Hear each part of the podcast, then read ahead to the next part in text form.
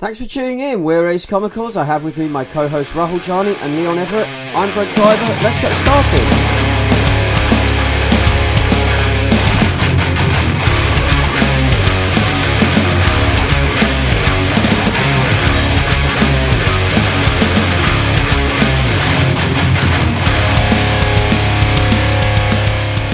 Hello, everyone. It's January. It's winter. It's cold, but don't be sad because there's still comics.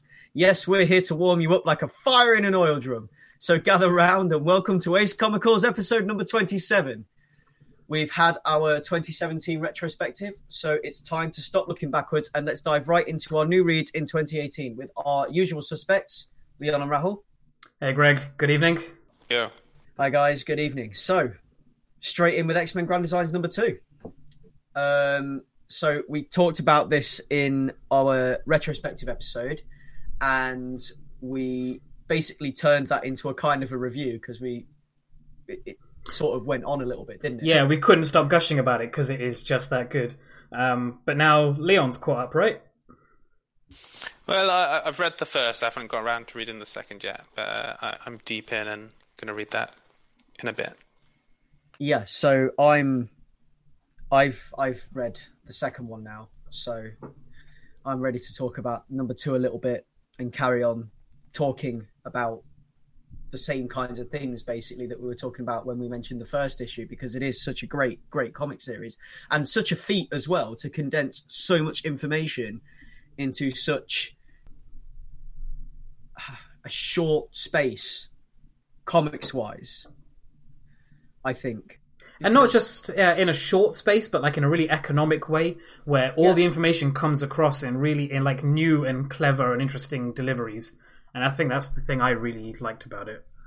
do you, do you think we we can we can sort of talk about the plot device and how he's managed to do that yet Actually, that's one of the things that I wanted to elaborate on because I don't know if we talked about it that much in the previous episode, but I like that it's the framing device is about one of these watchers being chased for like an overdue summary of Earth's mutants. And then he succinctly states that what he's learned over several millennia is that it's necessary for events to unfold and settle before transcribing what he witnessed. I think that's nice. Like it, you know, you can't just you can't just uh, rattle it off off the cuff as it's happening. You have to sit and watch for you know for a couple of thousand years and then tell tell everybody what's going on. Yeah, and it's useful to have like a comprehension of uh, how the story ends uh, to be able to get a good idea on like the overview on how the beginning and the middle ties into it. So I, I can see his methodology. yeah i mean this again as you can imagine with issue two it continues in the same vein as number one um I think this is a great way, actually, to introduce somebody to X Men comics, and it is a fantastic, a fantastic retrospective. Uh, if I can get my words out, um, it, it covers different creators, different costume designs, different key events in the X Men timeline, and like for old fans, there's there's something there for old fans as well as there being something there for new people. Like if you're just introducing someone to X Men, say they've just watched a couple of the movies, and you're like, oh, dude, you know instead of just like throwing different trades at them and saying, "Oh, you need to read this one," "Oh, you need to read this one because this has this happening and whatever else," and and this confu- throwing this confusion at them, you, you've now got a nice way to sort of prime people. Hmm.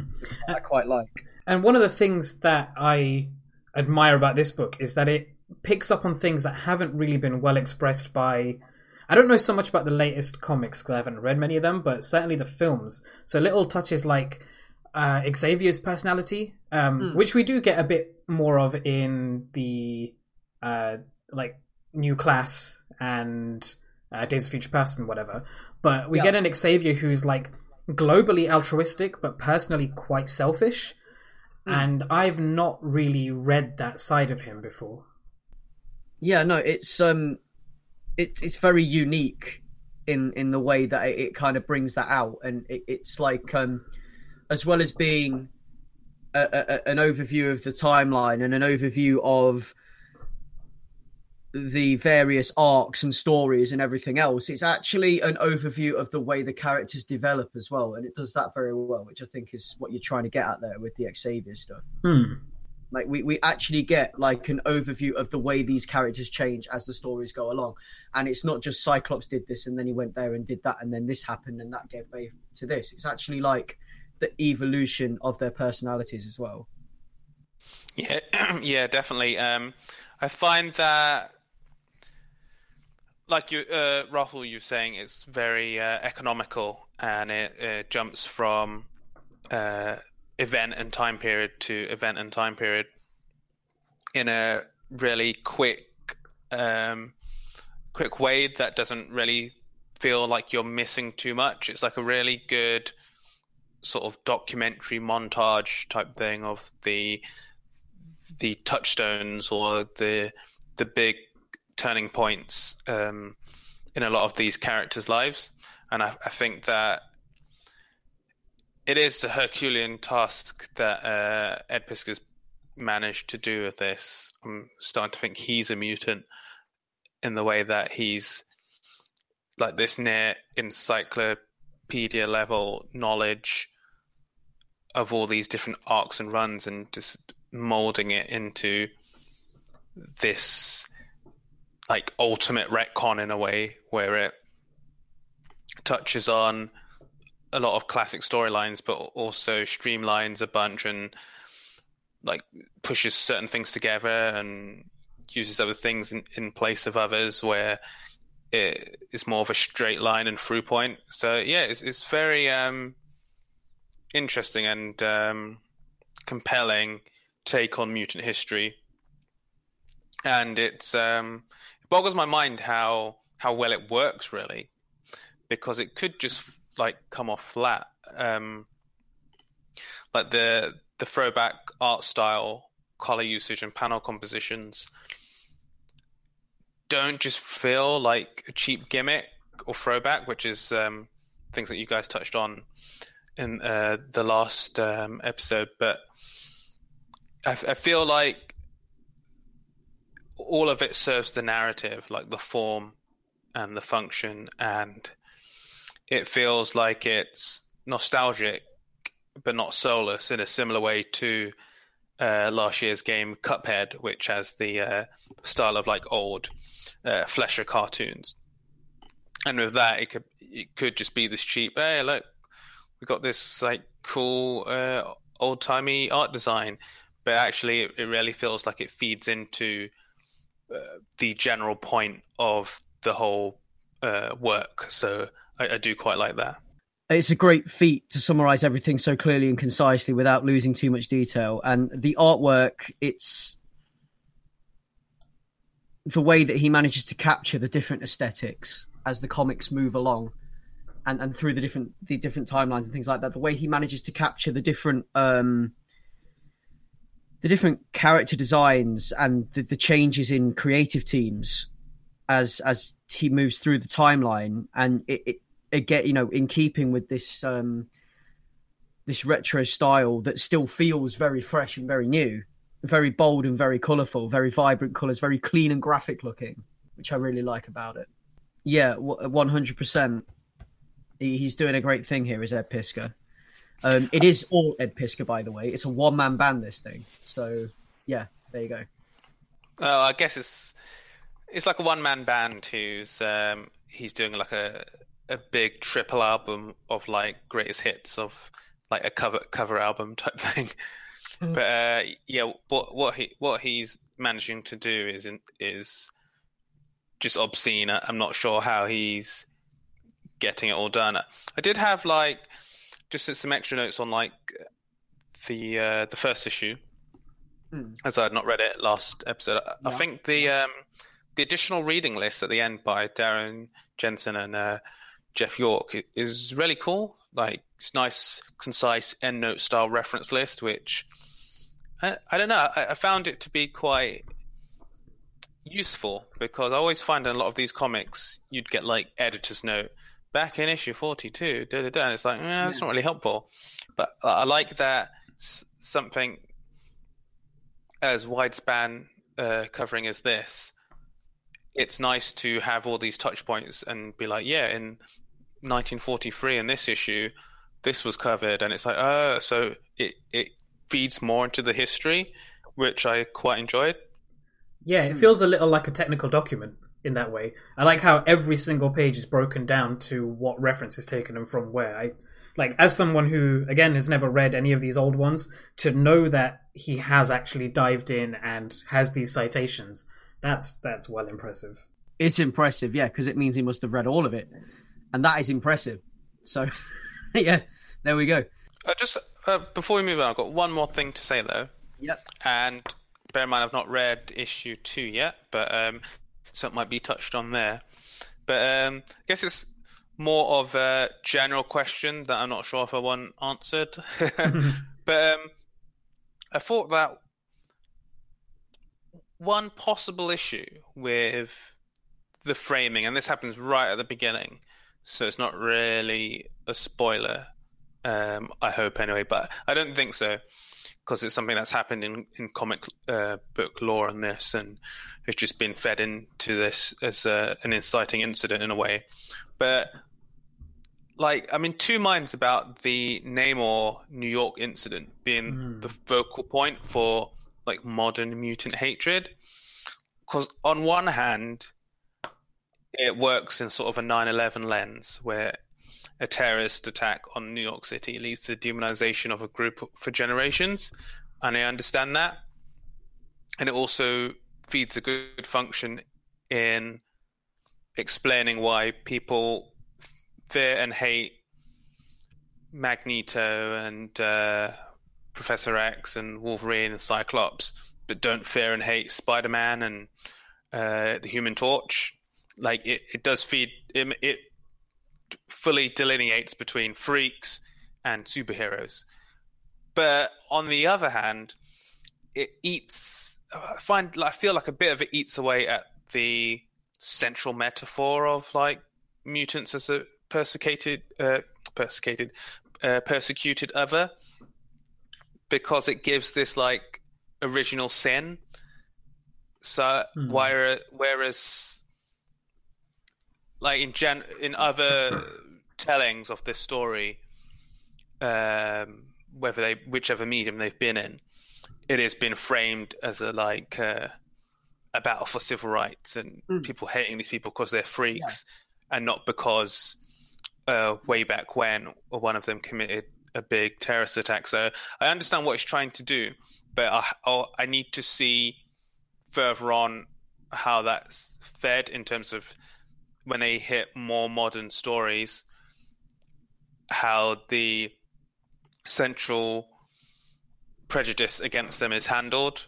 Because if it, like, I think it's it's interesting to do it that way, the 9/11 way, but I feel like in some ways it could limit and reduce the story to like to like oh they've got they've got a bigoted reason but it's still a reason instead of the whole we hate we fear what we don't understand thing which is i guess historically was something that i, I picked up a lot on with uh, x-men comics so there's not it's not really a knock but it's uh it's uh, amusing that i've i've had with that Hmm. particular story arc I do, yeah, I can sympathize with that because I had similar feelings when reading it. That it's it doesn't. I was expecting it to be an exhaustive retrospective and like a, a encyclopedic collection of all the stories, but it's not because, like you said, it frames it in this very specific way, with Namor being the inciting incident, and so in that way, it's not an exhaustive compendium of all of the stories. It's a a retcon for today's like a post 2000 uh, type mentality so it's in that way it's going to be very of our current time and it's not going to track forward i think which i sort of expressed in the past episode but yeah you touch you touch on that and it's it's something that i that didn't sit that comfortably with me either Yeah, I do. I do see that actually. I can see that. I can see that is it, like the very modern framing of it and everything else. Well, because it's it's anachronistic. There's like an anachronistic dissonance with the art style, but then the the plot framing that it has. And again, like Leon said, it's not really a knock against it. It's just it's just something to think about. I think. Yeah, yeah, definitely.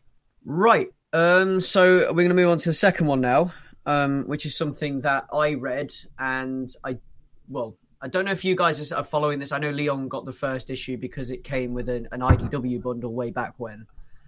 Um, it is Diablo House number three, which I've been waiting for, and it's finally here. And I'm glad it's finally here because I, I have been waiting a long time for this. It's like an anthology style style book, and it's each book is an individual story surrounding a house which has the power to grant wishes, but it grants wishes in return for your soul. Basically, is the whole gist of it, and it's kind of a um, kind of a, a Tales from the Crypt style format where you get an introduction to the story from the the sort of keeper of the crypt, or in this case, the surfer dude that is tasked with keeping the house.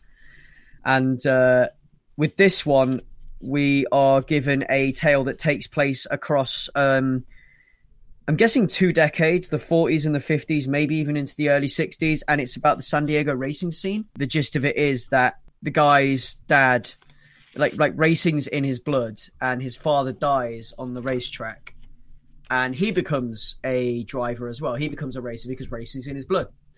Um, and in the end, he ends up t- he ends up visiting the house. I'm not going to say particularly why, and I'm not going to say how this all pans out, but it's very um, very cyclical, very history repeating itself very cool in that respect, and also very cruel, very cruel in the way that the house deals with him in the end. Um, the the artwork with this book is it's always always very exquisite artwork. Like it, it's just beautiful detail, and it's like there's this beautiful warpness about it as well. Like the caric- caricaturized the caric- the characters in it, they're like they're it's like realism, but then like hyper sort of caricature caricaturized realism with like incredible detail and incredible attention to detail as well in the way that some of the um the backgrounds are drawn and and the like down to things like vehicles and stuff like that and just I can understand why it takes so long to put one of these books out and why there probably why there is such a delay between issues because they're so they're so beautifully crafted and it's just something very beautiful in the weirdness of it and I, I love I always I, I, love this book. And there's also a bonus tale in this one, which uh, you brought me onto this because you guys mentioned the Fleischer style when you you sort of like mentioned Cuphead previously when you were talking about X Men, but um, the bonus style in this is kind of like a punk rock Fleischer style thing. Uh, okay. It's like a bonus strip at the back of the book, and um, it's like a fishing story, a very Diablo House fishing story, where a guy wants to catch the biggest fish, catch a bigger fish than another dude who works in the same office as him or whatever, you know, like these these big like cigar smoking execs that go on fishing trips and whatever and it's like it borrows from the Fleischer style and it handles things in a very Diablo House way. So he wants to catch the fish, and obviously something awful is going to happen involving a fish and him. But yeah, no, it's it's it's pretty cool in that respect, and I, I, I do love this book. It's like a love letter to the old kind of um, anthology style weird tales books that you probably used to get from Marvel and whatever else uh, back in the day when they still used to publish these things quite frequently, and they kind of fell out of kind of fell out of favor a little, didn't they? Because you don't you didn't see a lot of them for a while. But I think they're starting to make a comeback. These anthology style stories. So. No, I, I, even though I've got my pristine, lovely uh, pre-order copy, I never got around to starting it. And then, um, as I was going to, I remember you mentioning delays, and I thought, oh, I'll wait until I've got a chunk. But um, no, it, it does seem like it's using this anthology style, it's a good way to cover a lot of themes and topics and mm. uh, sort of t- tie tie them together with a a general sort of uh, macabre uh, grander theme, which I think is quite cool. Yeah, um, and like you're saying, yeah, I think what maybe one of the reasons why that trend's picking up is that um, a lot of writers um, and art teams are thinking um, are sort of uh, bored maybe with the prevailing or maybe premier way of like how a lot of comic book stories are told, and they're wanting to reach further and um, try and do things a bit differently and uh, try and use the medium in a more um, a more open, uh, expansive way. So I, I, I can see why um, that would be happening, especially I don't know, like in recent times where it just feels like more people are engaged in trying to uh, explore ideas or get messages across as they um, um, they deal with a lot of the more recent sort of general realities and like it feels just like like we've been noted in on past episodes with the increase of like horror books. Like just in the in the western hemisphere there's a very unease going across um, that in general the west has not had to deal with for for quite a while. And it's growing and growing and growing and and there's a general uh, unease and feeling of uh, uncertainty.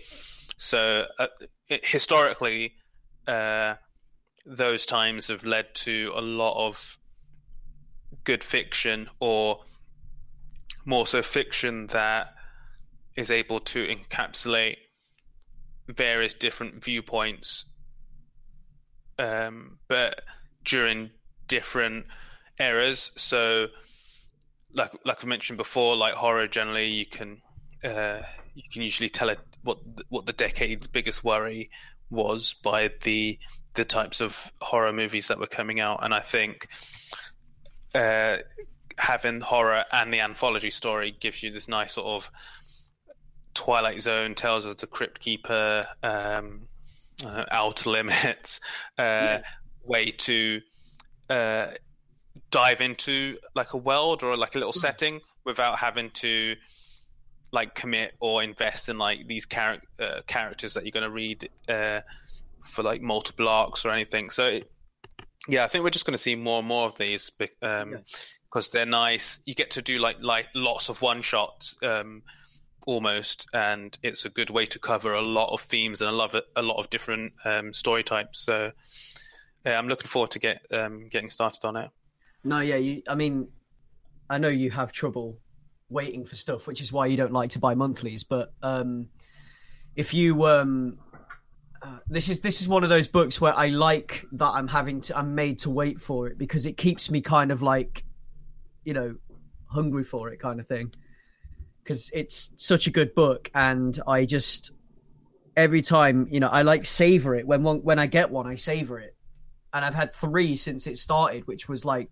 last year last spring wasn't it yeah, I feel like that um, that delivery pattern, uh, by design or by accident, gives it an extra sort of prestige where it doesn't.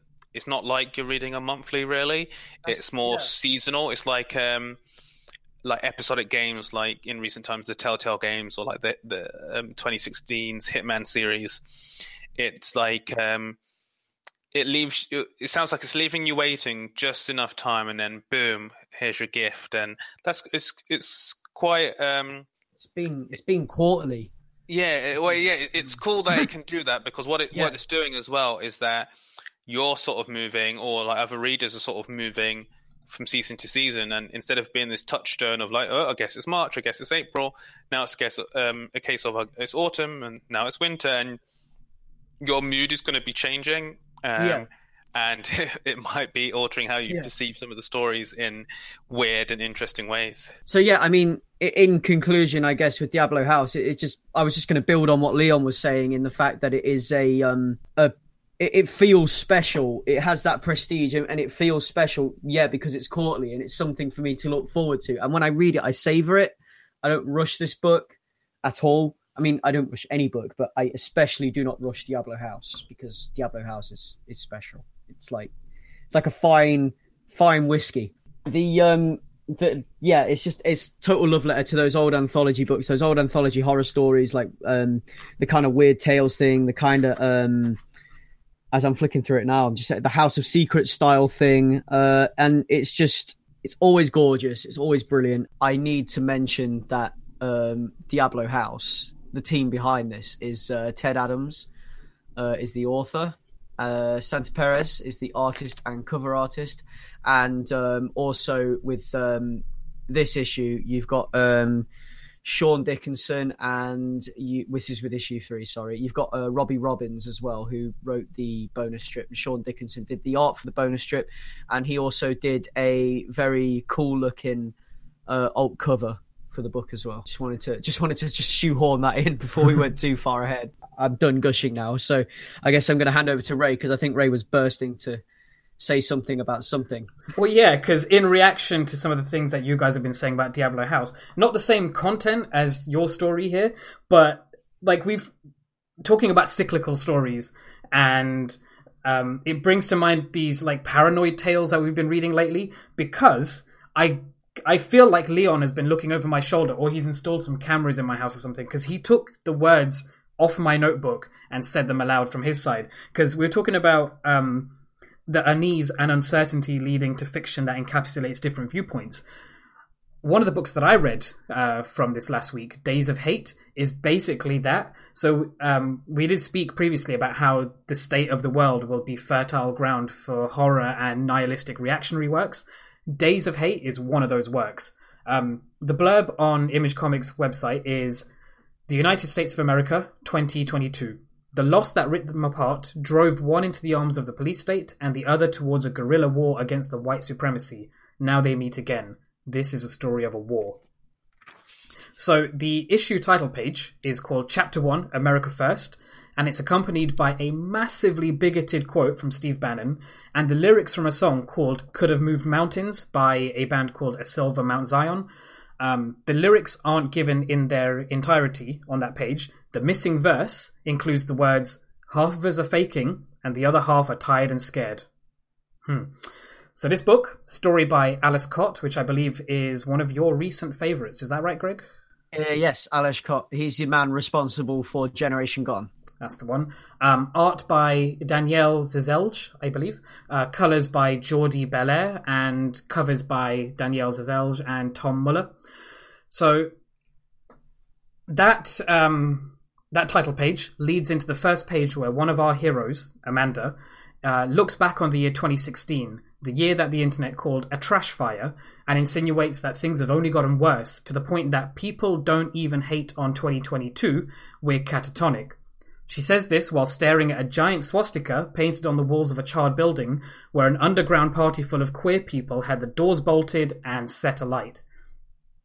This sets in motion a revenge plot where her and her um, her unnamed associate plan to strike back at the most likely culprit of the, the fire, a, a white supremacist group. And meanwhile, we're also introduced to Huan Xing, um, a lady being interrogated by an investigator for the matters of domestic terrorism, which is just a euphemism for, uh, like police state, I guess. Um, and interrogates her about her relation to Amanda, who he deems to be radicalized by the left. So it's interesting book. It paints an interesting picture of the extent of the hatred on both sides. both sides. Um, the white supremacist crowd, as overtly disgusting as you'd expect, but Amanda's rationalization of her actions are also pretty questionable. She says, We have to do better, otherwise, the world we're fighting for won't be that much different from theirs. And she says this while preparing to enact a bombing on this white supremacist group. Um, the art style interesting in that it doesn't really portray a dystopian world it's um, like the skies when we see them are clear and clean. It's got a really brushstroke aesthetic lots of fuzzy fuzzy bleeding shading like dappled onto people's faces and building interiors. It's never quite clear if everything's dingy and dirty or if it's just that everything's shrouded in darkness. Um, there's really pretty nighttime cityscape shots uh, where we see the lights from the buildings and cars glare like it's an 80s movie. Reminded me a lot of the, the aesthetic from that film Drive, with like lots of striking neon lighting and all of that. I mean, in conclusion, it does feel very much like this reactionary type of work we've just been discussing, and I really think that you guys will will vibe with it. And um, I'm not really sure. It seems to be very middle of the road. I don't know quite 100% what it's trying to say about the characters on both sides of this war, but I'm really keen to see where it's going to go and what kind of message it wants to tell. So yeah, that's uh, that's Days of Hate number one Oh, came I- out I- last week. I very almost bought this, and I was waiting to hear what you said about it first. Oh mate, I think you dig it. Like I think what was the other one? We there was a very similar in Um, concept. Uh, the United States of oh, what was oh, that? The, oh, the United States of Hysteria. That's the Or one. the divi- was it the Divided States of Hysteria? Divided States of Hysteria. It feels Yeah. like that in terms of message, but very different in terms of tone. And I think it's Is not it- it's not nearly as like um, I think Divided States of Hysteria was a lot more laughing and pointing at how shitty the world has become, whereas this is a lot more of a somber take on that same thing about how we're all tearing each other apart and So- like picking sides and not really listening to each other. And so this just did the same job better, basically. I feel so. saying. I think so. Yeah. Yeah. Yeah. Yeah. I think I, I'm probably have to go out and buy it now because what you said it makes it sound really, really good, and also it's one of my sort of like recent favorite writers as well. So I think I'm, I think I'm definitely have to go out and grab that. It's also one of those books where I think you guys might have a better perspective on the politics than I do, and I'd be really keen to hear how you feel about the way this story is being told, because I'd like to hear your guys' viewpoints on that. Yeah, definitely. Um, and I think uh, we'll, we'll uh, I'll, I'll give that a read, and um, hopefully I'll have something to say about it next time. Oh, good. Definitely Um, still sounds like it uh, swings for the fences. Like Mm. uh, it seems like the the allegory is uh, like just straight there. it's, it's like this is what we're talking about. We're not using mutants. We're not using this thing. Blah blah blah. We're gonna straight up quote Steve Bannon.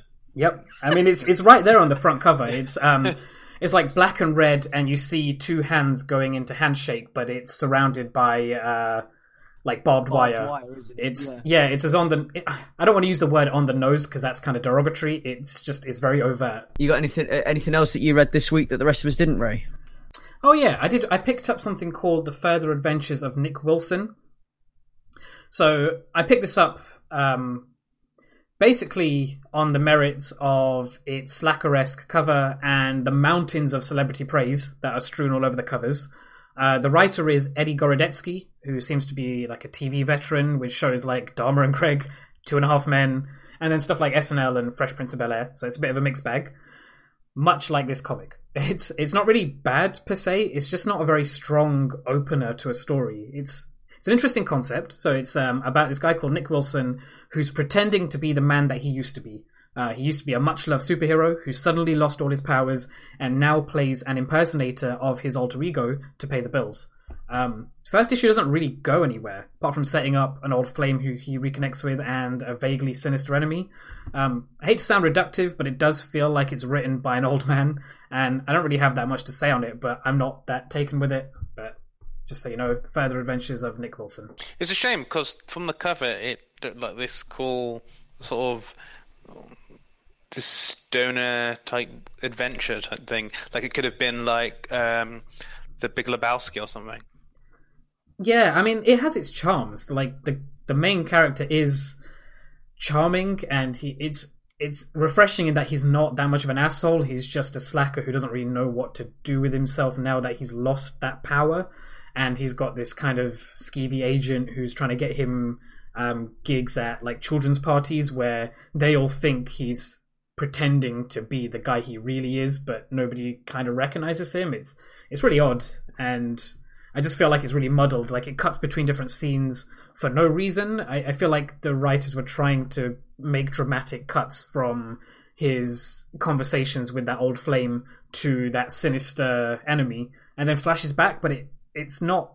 It doesn't tie into each other. It's, it could have easily just been two separate things that didn't cross cut. But it's yeah, it left me more confused and flat than anything else. It's just interesting because it had so many uh, celebrity quotes on it. it had like Penn Jillette and um, Sarah Silverman and such and such. And I get the feeling that it wasn't really based on genuine praise, but more just that he has these connections and they're friends, maybe, or whatever. I don't know. It just felt a bit off. I did I did pick it up and flip flick through it um, when I went into the comic store, but I just I decided against it in the end and just put it down, and I think I did the right thing. yeah, I think so too. so moving on from there, there's something that left me very flat and very disappointed because I was looking forward to reading this, and I blame you, Ray. hey, why? What did I do? You tricked me into buying Under. That's what you did. Oh, Under. All I yeah. listen. All I did was I found a cool cover of like black and white artwork of a giant spider ripping the head off some dude in a sewer, and I thought, hey, Greg would like this. And then you went off on a tangent about how much you like because it's written, it's drawn by uh, Stokoe. Who is that? Um, James Stokoe. Yeah, James Stokoe draws the uh, the cut drew the covers for issues one and two. And then you you immediately ran with it and went out and bought all of the cover all of the issues up to to now. Um, without like doing any of your proofreading or checking to see whether the contents would actually suit you, and now you're blaming me. Look, all right, it's a book about giant monsters in the sewer. All right, I I I mean, I thought I was doing you a service by bringing it to your attention, but you know, you yeah, can is, throw it back in my was, face if you like. I thought I was doing myself a service by buying it because, like, I've I've had this this kind of thing. Like, it's a kind of like a little a little side project of mine that's been brewing for a long, long time. But um, I've I've been dreaming up and cooking up stories about giant monsters in sewers. So it's a thing that I do that I like. Um, and um, I, I, well, I, I, never. It's just something that I, I've been doing. Like sometimes I just do it to pass the time. It's just something that just rolls around in my head. Giant monsters in the sewer, and I think about all these cool ways that people could fight giant monsters in sewers, and it could be like super claustrophobic and super cool, and and then I I find out there's a book about it. So at first I'm like I'm kind of like oh man, that's that's my idea, and then I'm like let's this is going to be really cool. You know, this is this is like a, something that's like should be right up my alley because it's something that I daydream about on a regular basis, for want of a better way of putting it. Um, so I, I go out and I buy issue one and issue two, and I find out there are only two issues of it. It's like a um, a, an over. It's a two-parter made of two oversized comics. I believe this book was originally published in 2010, and I believe it's a French comic. Um, don't quote me on the original published date. This is just what I've managed to glean. There's not a lot of information, bef- like like pre this new release, basically.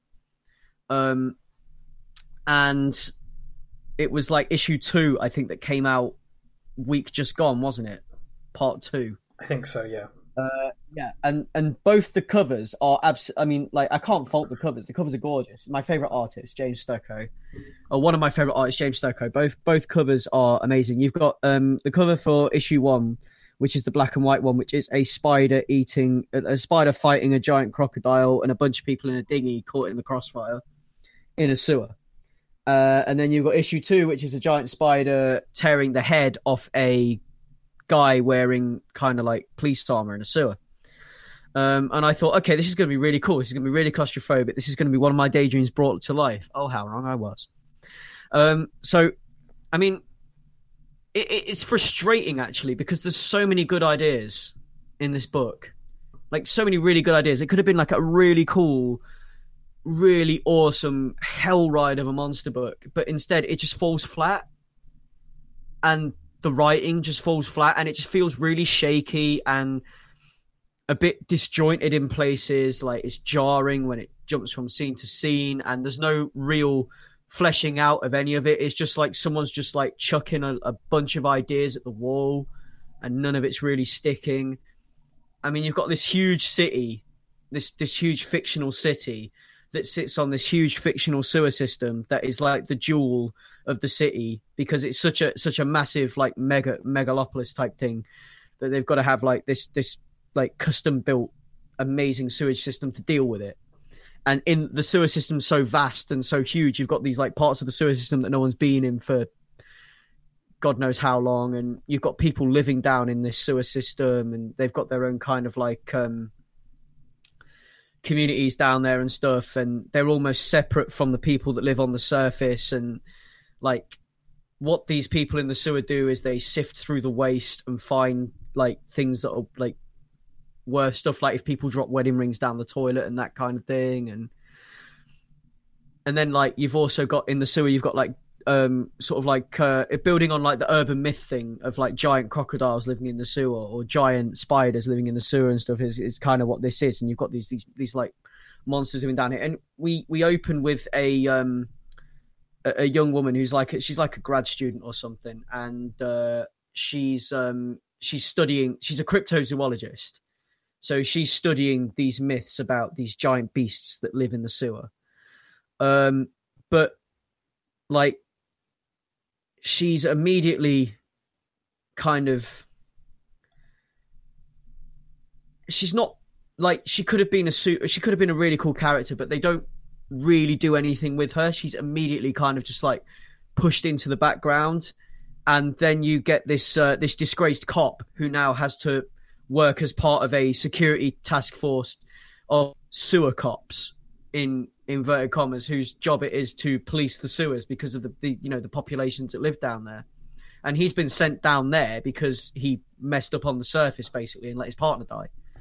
Um but like th- from the get-go it's just it just mishandles like it's the only female protagonist in the book and it just mishandles her so badly from the get-go. It's just terrible.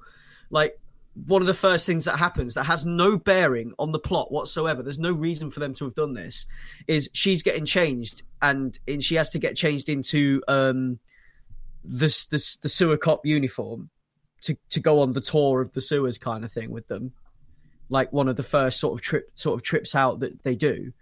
And while she's getting changed you've got a couple of janitors watching her in a security room with cameras at all different angles and stuff like talking about how they could sell the footage for for for like you know a bunch of dollars because it's premium stuff and the you know it would do really well on certain porn sites and stuff. And it's just like so so what why did what was the point of having that in the comic you know?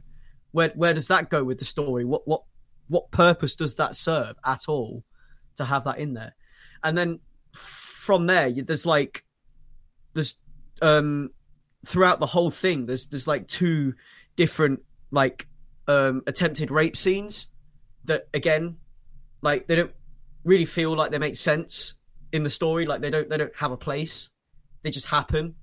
And it doesn't you know it doesn't really have any bearing on the plot for me. Like there's no reason for that to happen at all. And it just it, So it feels gratuitous. yeah it is well it, it's not it's not grat- in in some ways i wish it wish it was more gratuitous where the monsters were concerned and i wish it just it, it didn't have to have that in it. It doesn't i mean I, I don't know if they were going for some kind of b movie vibe and they felt they had to do that because this is what b movies used to do back when or what but they shouldn't it just didn't feel like it, it just had any place in that book at all. And you know, I, I just think it, they completely mishandled the female protagonist, and and and I think they completely mishandled the whole idea that they had of giant monsters in the sewer because it could have been so cool. It could have been so cool, and it wasn't. It, it- it sounds just- uh, sounds problematic. yeah, it is. It just completely dis- it just disappointed me on so many levels. But the covers are pretty. so at least you'll have that, right? At least we'll have the covers, yeah. No, I mean, I yeah, I really was disappointed with this book. I was, I was almost like when when I um, I think I sent you a bunch of messages when I read it uh, over the weekend. You did. I was like, I was incensed. Like the minute I finished reading it, I was like, what the hell was that? You know, it just oh, it just disappointed me so much. So that was under, and uh, yeah, don't buy that one. don't. You'll regret it. You will. Um, I guess moving on from there, uh, there's only one place we can go, um, and that is to the star of the show, the star of the last new comic book day, which is something that we had on our looking forward to list. oh yes.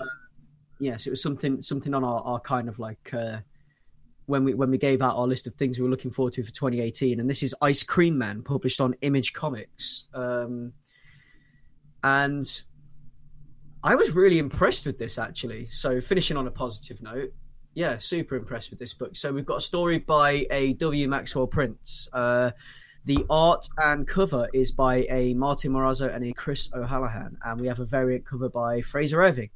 Now, the cover that I have is the the sort of standard original cover. It's the uh, is the ice cream man, a bunch of kids looking up and smiling. He's holding an ice cream man in the air. It all looks very uh, well, an ice cream in the air. He's not holding an ice cream man in the air because that'd be weird. Um, it all looks very um, very harmless and very uh, That does not look harmless. yeah, we're seeing very different things here, Greg. Well, no, he's That just holding an ice cream in the air. And- Okay, all right. Okay, maybe it looks creepy and and it, okay from a Pied Piper kind of way.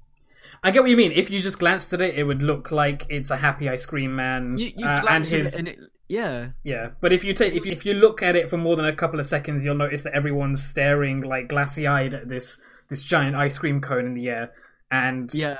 everyone's just got like a strange expression on their face, entranced. Entr- completely entranced. Yeah, that's the word. And then and then it uh, and then it, it takes on a kind of a Pied Piper vibe and it just gets a bit weird. Hmm. But at, f- f- at first glance, it looks harmless.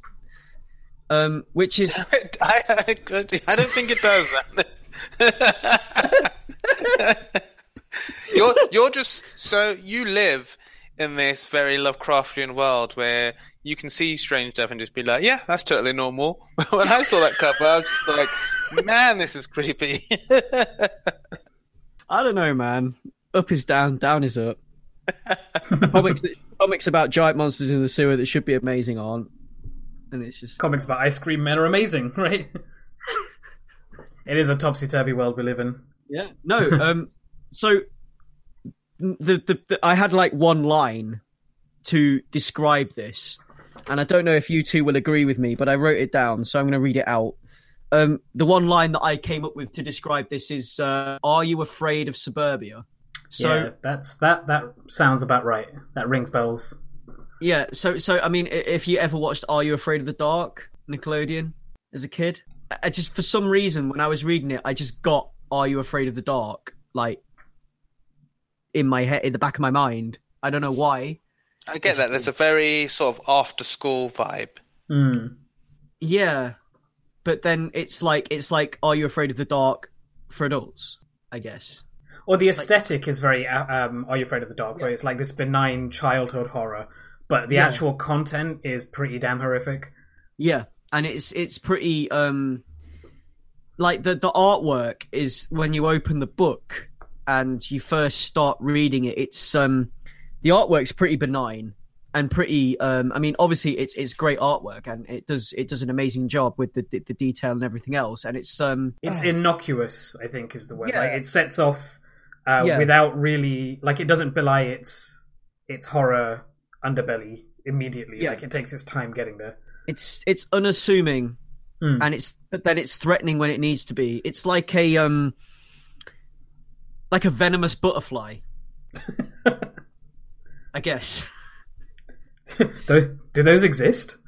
No, I don't think they do. Which is which is why. But but like you know something something so so beautiful and, and, and harmless looking, but actually a single bite would render you uh Dead. dead. Yeah. I feel like you're just taking concepts from this book right now, Greg. I I love the way this opens. By the way, so the. uh the way, the way, the way, the, the, the open with this, the, the, the ice cream man pulling up, uh, uh, you know, the kid on his own. Oh, where's your parents, kid? Oh, you know, I'm a big boy. Buys an ice cream, chocolate, two scoops, goes on home, and and we're getting all this, uh, all this um, sort of narration in boxes about about spiders. I know, I know you don't like spiders, Ray. So I mean, who does, right? I, I I'm indifferent to spiders. Spiders don't bother me, but I just, from an arachnophobe's point of view, how did you find this? I mean, the spiders are creepy just generally, but I, what I liked about this was that the spider wasn't really the villain of the piece. Um, No. If anything, I felt kind of bad for the spider. Um, and like, I don't want to give anything away really, but yeah, it revolves around this story about this kid and his spider, and it being the most venomous spider in the world. Ain't that something? Um, yeah, I mean, Uh, it, I mean, if I can, okay, let me take over here. So I'm unsure where I wanted this story to go. So it's basically the the setup for this is that it's going to be an anthology series, like the type we've just been discussing this episode, um, and it seems like a cruel fate anthology story. Um, so for these types, I tend to prefer tales with like really heavy-handed morals or aesops, like the Twilight Zone, or uh, justice porn, where an explicitly bad person meets an explicitly bad end, like Tales from the Crypt Keeper. Um, I tend not to like the cruelty for cruelty's sake type thing, and so this book it appears to be more of an evil force festers in a quiet town and preys upon innocence, which doesn't immediately fall into like my favorite categories. Um, but it's similar to stories like like Twin Peaks, which worked really well because the sinister overtones meshed with the the activities of an unusual townspeople. But we don't really get that in this book. We're we're introduced to this victim of the week, which is this kid you mentioned who goes out to buy an ice cream, and it turns out he's being followed by this venomous spider. And we also follow the detectives who chase a lead on a mysterious cat killer, uh, which leads them to this kid's uh, house but we don't really get a sense of the bigger story at play. Um, we don't get an idea of like what the town has done to either deserve this monster or even spawn this monster. The monster being this ice cream man.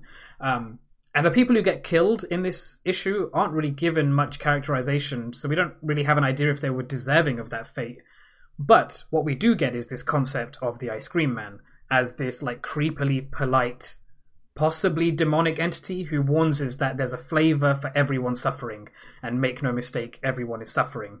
And that's enough to capture me for now. And like as an opening chapter, it sets its tone, but if not its overall concept, really, really, really well. And I'm crossing my fingers that it's going to develop a more fable-like approach to these stories to give me some some of this heavy-handed moral moralizing that I like from these kind of things. I mean, what what I got from this, it, it's like the the sort of bubbling the artwork does it well as well. It's like the artwork and the story kind of work together to give you this kind of like the bubbling tar beneath the veneer. If that makes sense like this bubbling sticky black evil tar beneath this perfect veneer of suburbia which i guess is a lot of i mean there's a few stories like this that we've read. Um the vision's a little bit like that isn't it? Mm. i mean like you said this this is the kind of thing that's been uh, it has been bubbling up recently because of like as a sign of the times yeah. and and in yeah. reaction to the state of the world but again it's something that you used to see in the like sort of um in films and stuff you used to see this or, or this kind of stuff in the early 90s which is kind of like where twin peaks was mm.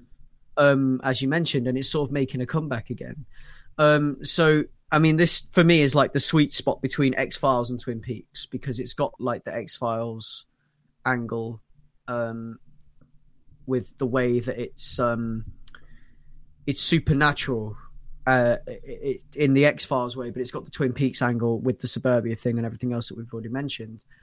Um, it um, I I quite liked where it went, and I enjoyed you know, the, the, this this the kid thinks the spider the, the, spider is harmless kind of thing. He's he's been keeping the spider as a pet, um, but we know that the spider's only in the town. It's just oh, I mean, I'm going to spoil it if I carry on because I was going in a way that was, but so I'm going to stop talking right there. But um, yeah, this ice cream man is this demonic force whose job it seems to be to dole out suffering and to dole out um, I don't know if he's keeping the balance in some way. Well, that's what I mean. It's not very yeah. clear what his motivations are, but I guess, I guess we'll get to that. Yeah, we'll get to that in later issues, or hopefully, or maybe we won't. But I'm yeah. I'm hoping we will.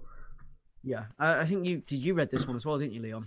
Yeah, well, something like in response to that, like it is an issue one, um, and I frequently have this issue with issue ones that you guys generally don't have um, where I think like it's super slight. It's like um, it's like a paragraph instead of like a chapter type thing. Mm. Um, but I can see like mood wise, it's setting an interesting mood, and I don't think we'll get any like.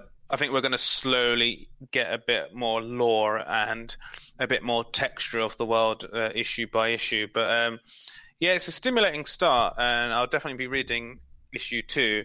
There's a, there's a lot of things that I think it does right. Uh, I really like the color palette, this sort of almost pastely blues and greens and fuchsias, and it has this real like hazy suburban afternoon feel, which I quite Yeah. like. Mhm. Like this is the Uh, after school thing, and the, the yeah. are you afraid of the dark thing? Because it's like the sun's setting, kids are out buying ice cream, then going home. You know. Yeah, and like you can, I don't know, you can sort of feel uh, the atmosphere, like um, like things just don't feel, things are just out out of whack a bit. Um, I like the the use of narration. Um, it it it gives it a very cool sort of um, like I was saying earlier, like Tales from the Crypt uh, vibe. But yeah, like there doesn't seem to be any, as Rahul's saying, like like moral or the comeuppance. Um, so I'm interested interested to see what they're doing because obviously there's going to be a lot of allegory and metaphor. There always is with these things, and I definitely picked up a lot of. Uh, I mean, I say this only I've only read half of the book, but definitely get a, a bit of an it vibe off the uh, the ice cream man. So yeah, Mm. yeah. So I'm wondering if that's going to manifest more one to one in later issues in terms of how uh, he or it uh, manifests, because there there are like some like things that I'm not going to go into detail about, obviously, but some story elements that complicate the basic structure in an interesting way, but in a very puzzling way, considering there are no no, no other sort of um,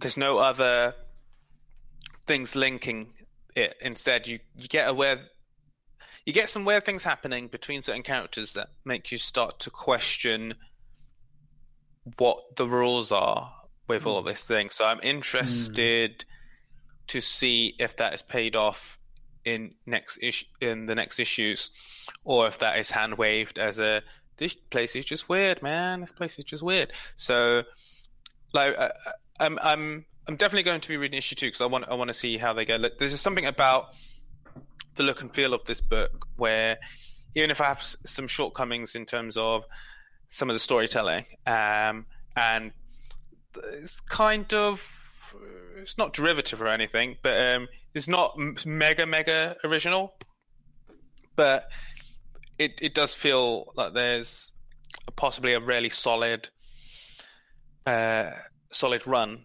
um, coming. So I I want I'd, I'm really excited to see what um, what crazy shit that we uh, that that can be offered up to us by uh, uh, Maxwell Prince and uh, Martin Morazzo. So um, yeah, the thing is, I've got a lot of questions I can't really go into, so I'll probably talk to you guys about this off mic. Um, but I, I will say the um, I do like how there are some really good uses of angle and perspective, um, and at times they really exaggerate and are hyperbolic um, in in relation to size and fear. I think that's really cool. Um, and uh, there's this one, my favorite panel in this. I'll, I'll just say, "Fuck you, Byron." Like, that bit did make me chuckle. yeah, Out that's loud. great. It was really Yeah, good yeah, that bit. left turn comedic beat. And yeah, the spiders are the freaking worst, man. Like, uh, I I I don't need I don't need this much spider in my comic, especially the size I was reading at. I tell you what, I don't need in my comics that Martin Morazzo puts a lot in. Philtrums, like ev, like everybody's philtrum, like the the groove under their nose. Everybody's philtrum is really exaggerated, and then following this, everyone is like constantly sneering with their lips raised and their teeth bared. That's weird. Like everybody, every single character in this book. So I don't. I noticed this on the on the cover, and I, I'm in two minds about it because I don't know if it's like I'm taking it on good faith that it's uh, like obviously his art style on this, but also a deliberate choice, freakiness. But then there's also a thing where it's like that sort of makes everybody's mouths look the same. Mm. I think Oh. that's the point, though. Yeah, 'cause- everyone's got the same smile. Everyone's looking at the ice cream in the same way. And it is suburbia. You know, the, the another way to describe another thing to add to the kind of like the melting pot of vibe that I got from this actually is the music video for Black Hole Sun. I knew you were going to mention that. Yeah, the music video for for Soundgarden's Black Hole Sun. Um, yeah, I get that with the exaggerated '90s um, goo uh, effect, right? yeah, yeah, yeah. Yeah. I thoroughly enjoyed it. What flavor ice cream would you get? Ooh, Something Oh, with yeah. biscuit in it. Biscuit. Yeah, man. Man, what? you're I- gonna get eaten by all the spiders. if I get a double scoop of some sort of like cookies and cream, I will gladly be. No, what am I saying? That ain't right. no, fuck it. Just No. don't have ice cream.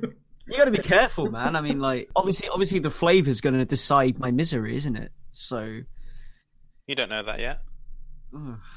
Ugh, I don't know. Yeah, it's He might chicken be or egg hero. situation. Oof. He might be the hero. Everyone in town might be douchebags, and he Yeah, might like- be the hero. I'm I'm thinking I'm thinking too hard about what flavor I want now. Maybe that's maybe that's the whole point of it. Maybe maybe there's this this like this whole cosmic connection to do with the flavor of ice cream that you order and and the the, the turn that your life will take. And it's like I don't know. After 42, it is the answer. Yeah. oh, I don't know. Let's just let's just go with um let's just go with Cherry Garcia, shall we? So spider flavor. what about you, Leon? Uh, I would go for a nice, inoffensive strawberry because that can't be translated to anything evil. Oh, I don't know, Leon. Every other flavor is too risky. Oof. You see, I like you're saying strawberry now, and and like the, Don't the try ice and ruin cre- strawberry. the ice cream man's just kind of just lurched back into the cab, and sort of like you can see his hand quivering as he's like reaching for the the door handle to go back round the front to start the engine and just get out of there. Some weirdo ordered strawberry. It's bounce. this guy hates himself. Look, my, my my work here is done. But yeah, no, it. uh Yeah, this this book I think definitely vibed with all of us, and we will be looking forward to issue two.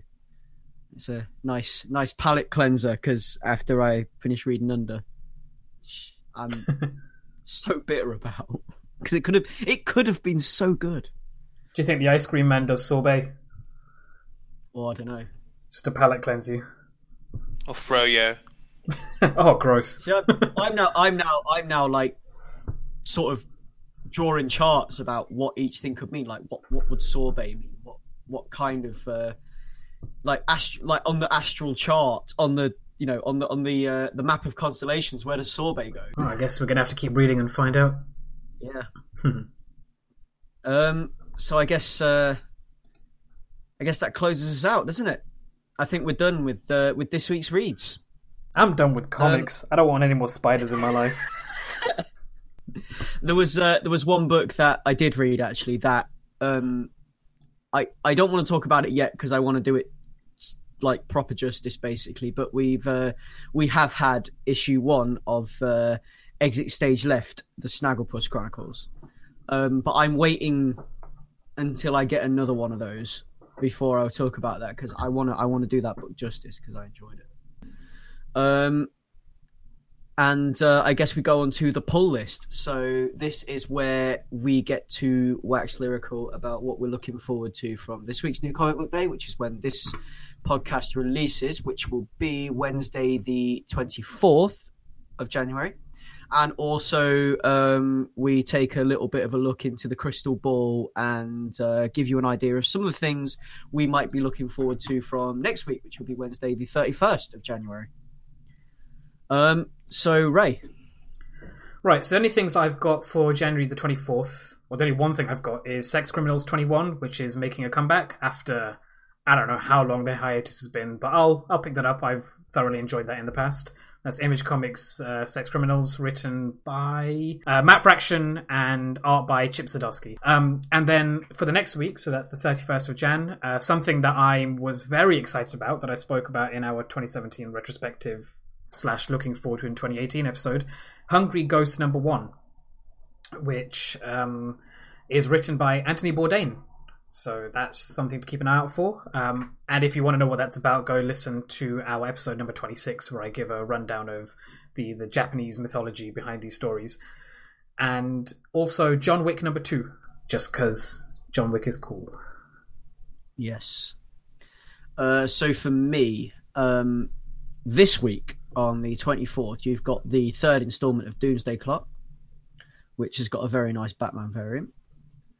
Um, yeah, I mean, I'm, I'm I've been impressed with this so far, so I'm definitely looking forward to issue three. Uh, we've got Abbott, which is one of the things from our list of things we were looking forward to, I believe, and um, this is a book by Saladin Ahmed, who is your man from uh, Black Bolt, I believe. Yeah, yeah, yeah, yeah.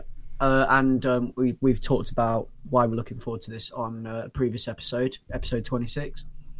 Um, and uh, this is a story about a. Um, I think she's a journalist and she's looking for the truth about what happened to her husband.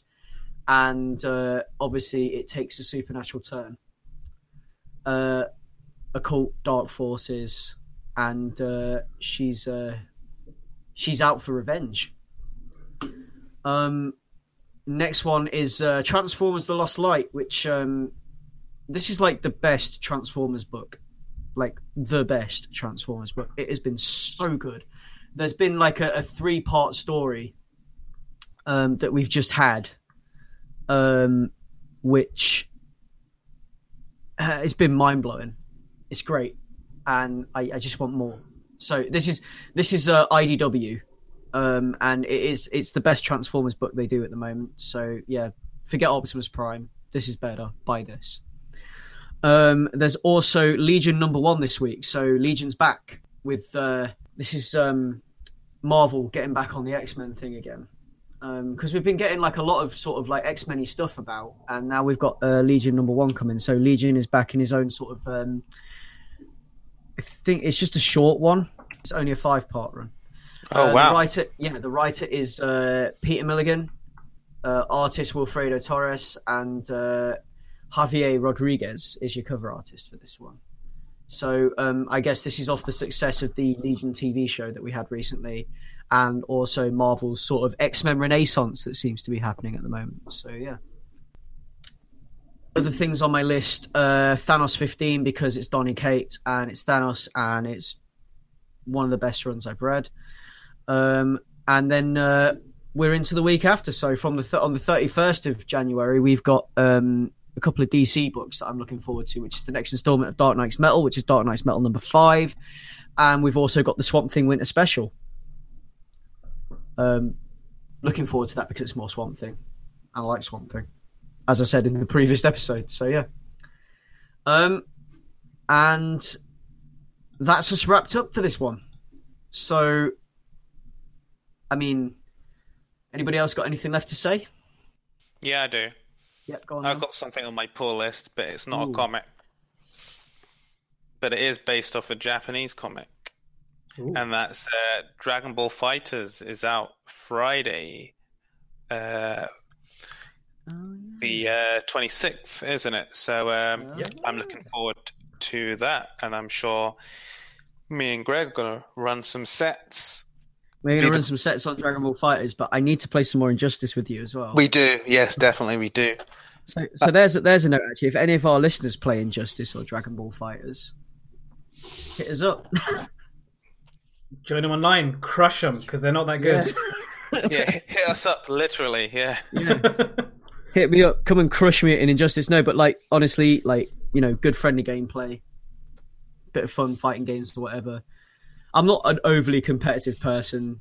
I enjoy playing fighting games just for for the crack, basically. You so, both have Injustice 2 on PC, Steam. Uh, what will Steam, you be yes. buying Dragon Ball FighterZ on? Oh, that'll be on Steam as well. Uh, I'm buying it on Steam, but my brother will be buying it on PS4, so I have two ways to play it online. Covering the bases. Awesome. I'm I'm I'm going to be a, a Steam only for that one. But yeah, Dragon Ball FighterZ. It looks insane. I am literally on only on episode eight of Dragon Ball. I am catching up because I have never watched anything Dragon Ball related in my life, so I'm gonna avoid that game because I won't know what, any, what anything is. But that's all.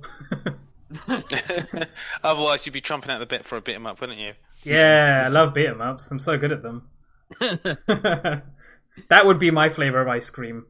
Being just being forced to play beat 'em ups for the rest of my life. A game, a gameplay gameplay type that I can't stand. that- That's more of a Diablo House thing. That's more of you going to Diablo House saying, "I just want to win at Street Fighter just once," and then like you get put in your own room at Diablo House where all you're allowed to do from then onwards is lose at Street Fighter. That's what that's like going into a normal house with any copy of Street Fighter. What's the... Close the episode, uh. Greg.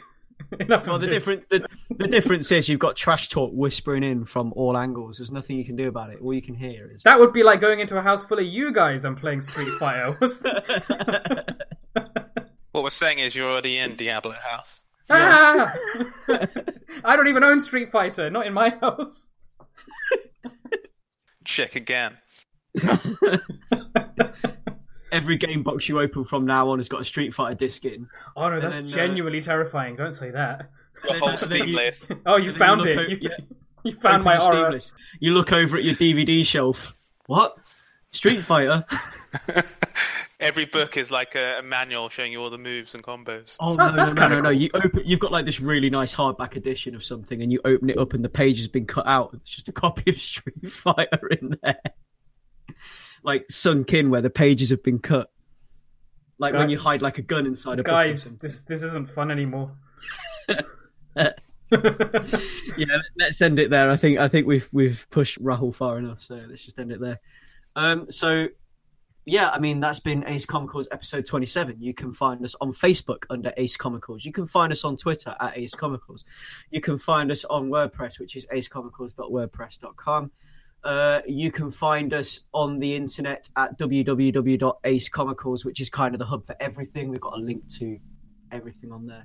Uh, you can find us on Instagram under Ace Comicals, where I will occasion well, more than occasionally post the stuff that I buy. So comics, graphic novels, um, anything Ace Comicals related that I purchase will end up on Instagram, and I might talk a little bit about it as well. So yeah. Um, you will also be able to find us.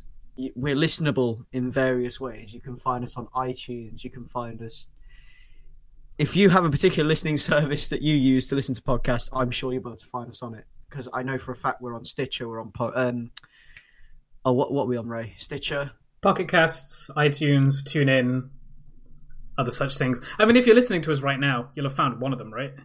yeah exactly. So you already know, yeah. Um, and uh, yeah, I mean you can find me on Twitter under at Battou, so that's B A T T O U. Um, you can field questions to Ace Comicals at uh, acecomicals at gmail.com. Uh, field us a question, we'll answer it. Um, the wackier the better. Uh, Ray, where can we find you? Yeah, on Twitter at Moonkeh, so that's at M O O N K E H. And Leon, where can we find you? And I'm on Twitter at Leon Everett, L E O N E V E R E T. Yeah. Um, so that has been Ace Comicals episode 27. Thanks very much for listening, guys. Ace Comicals over and out.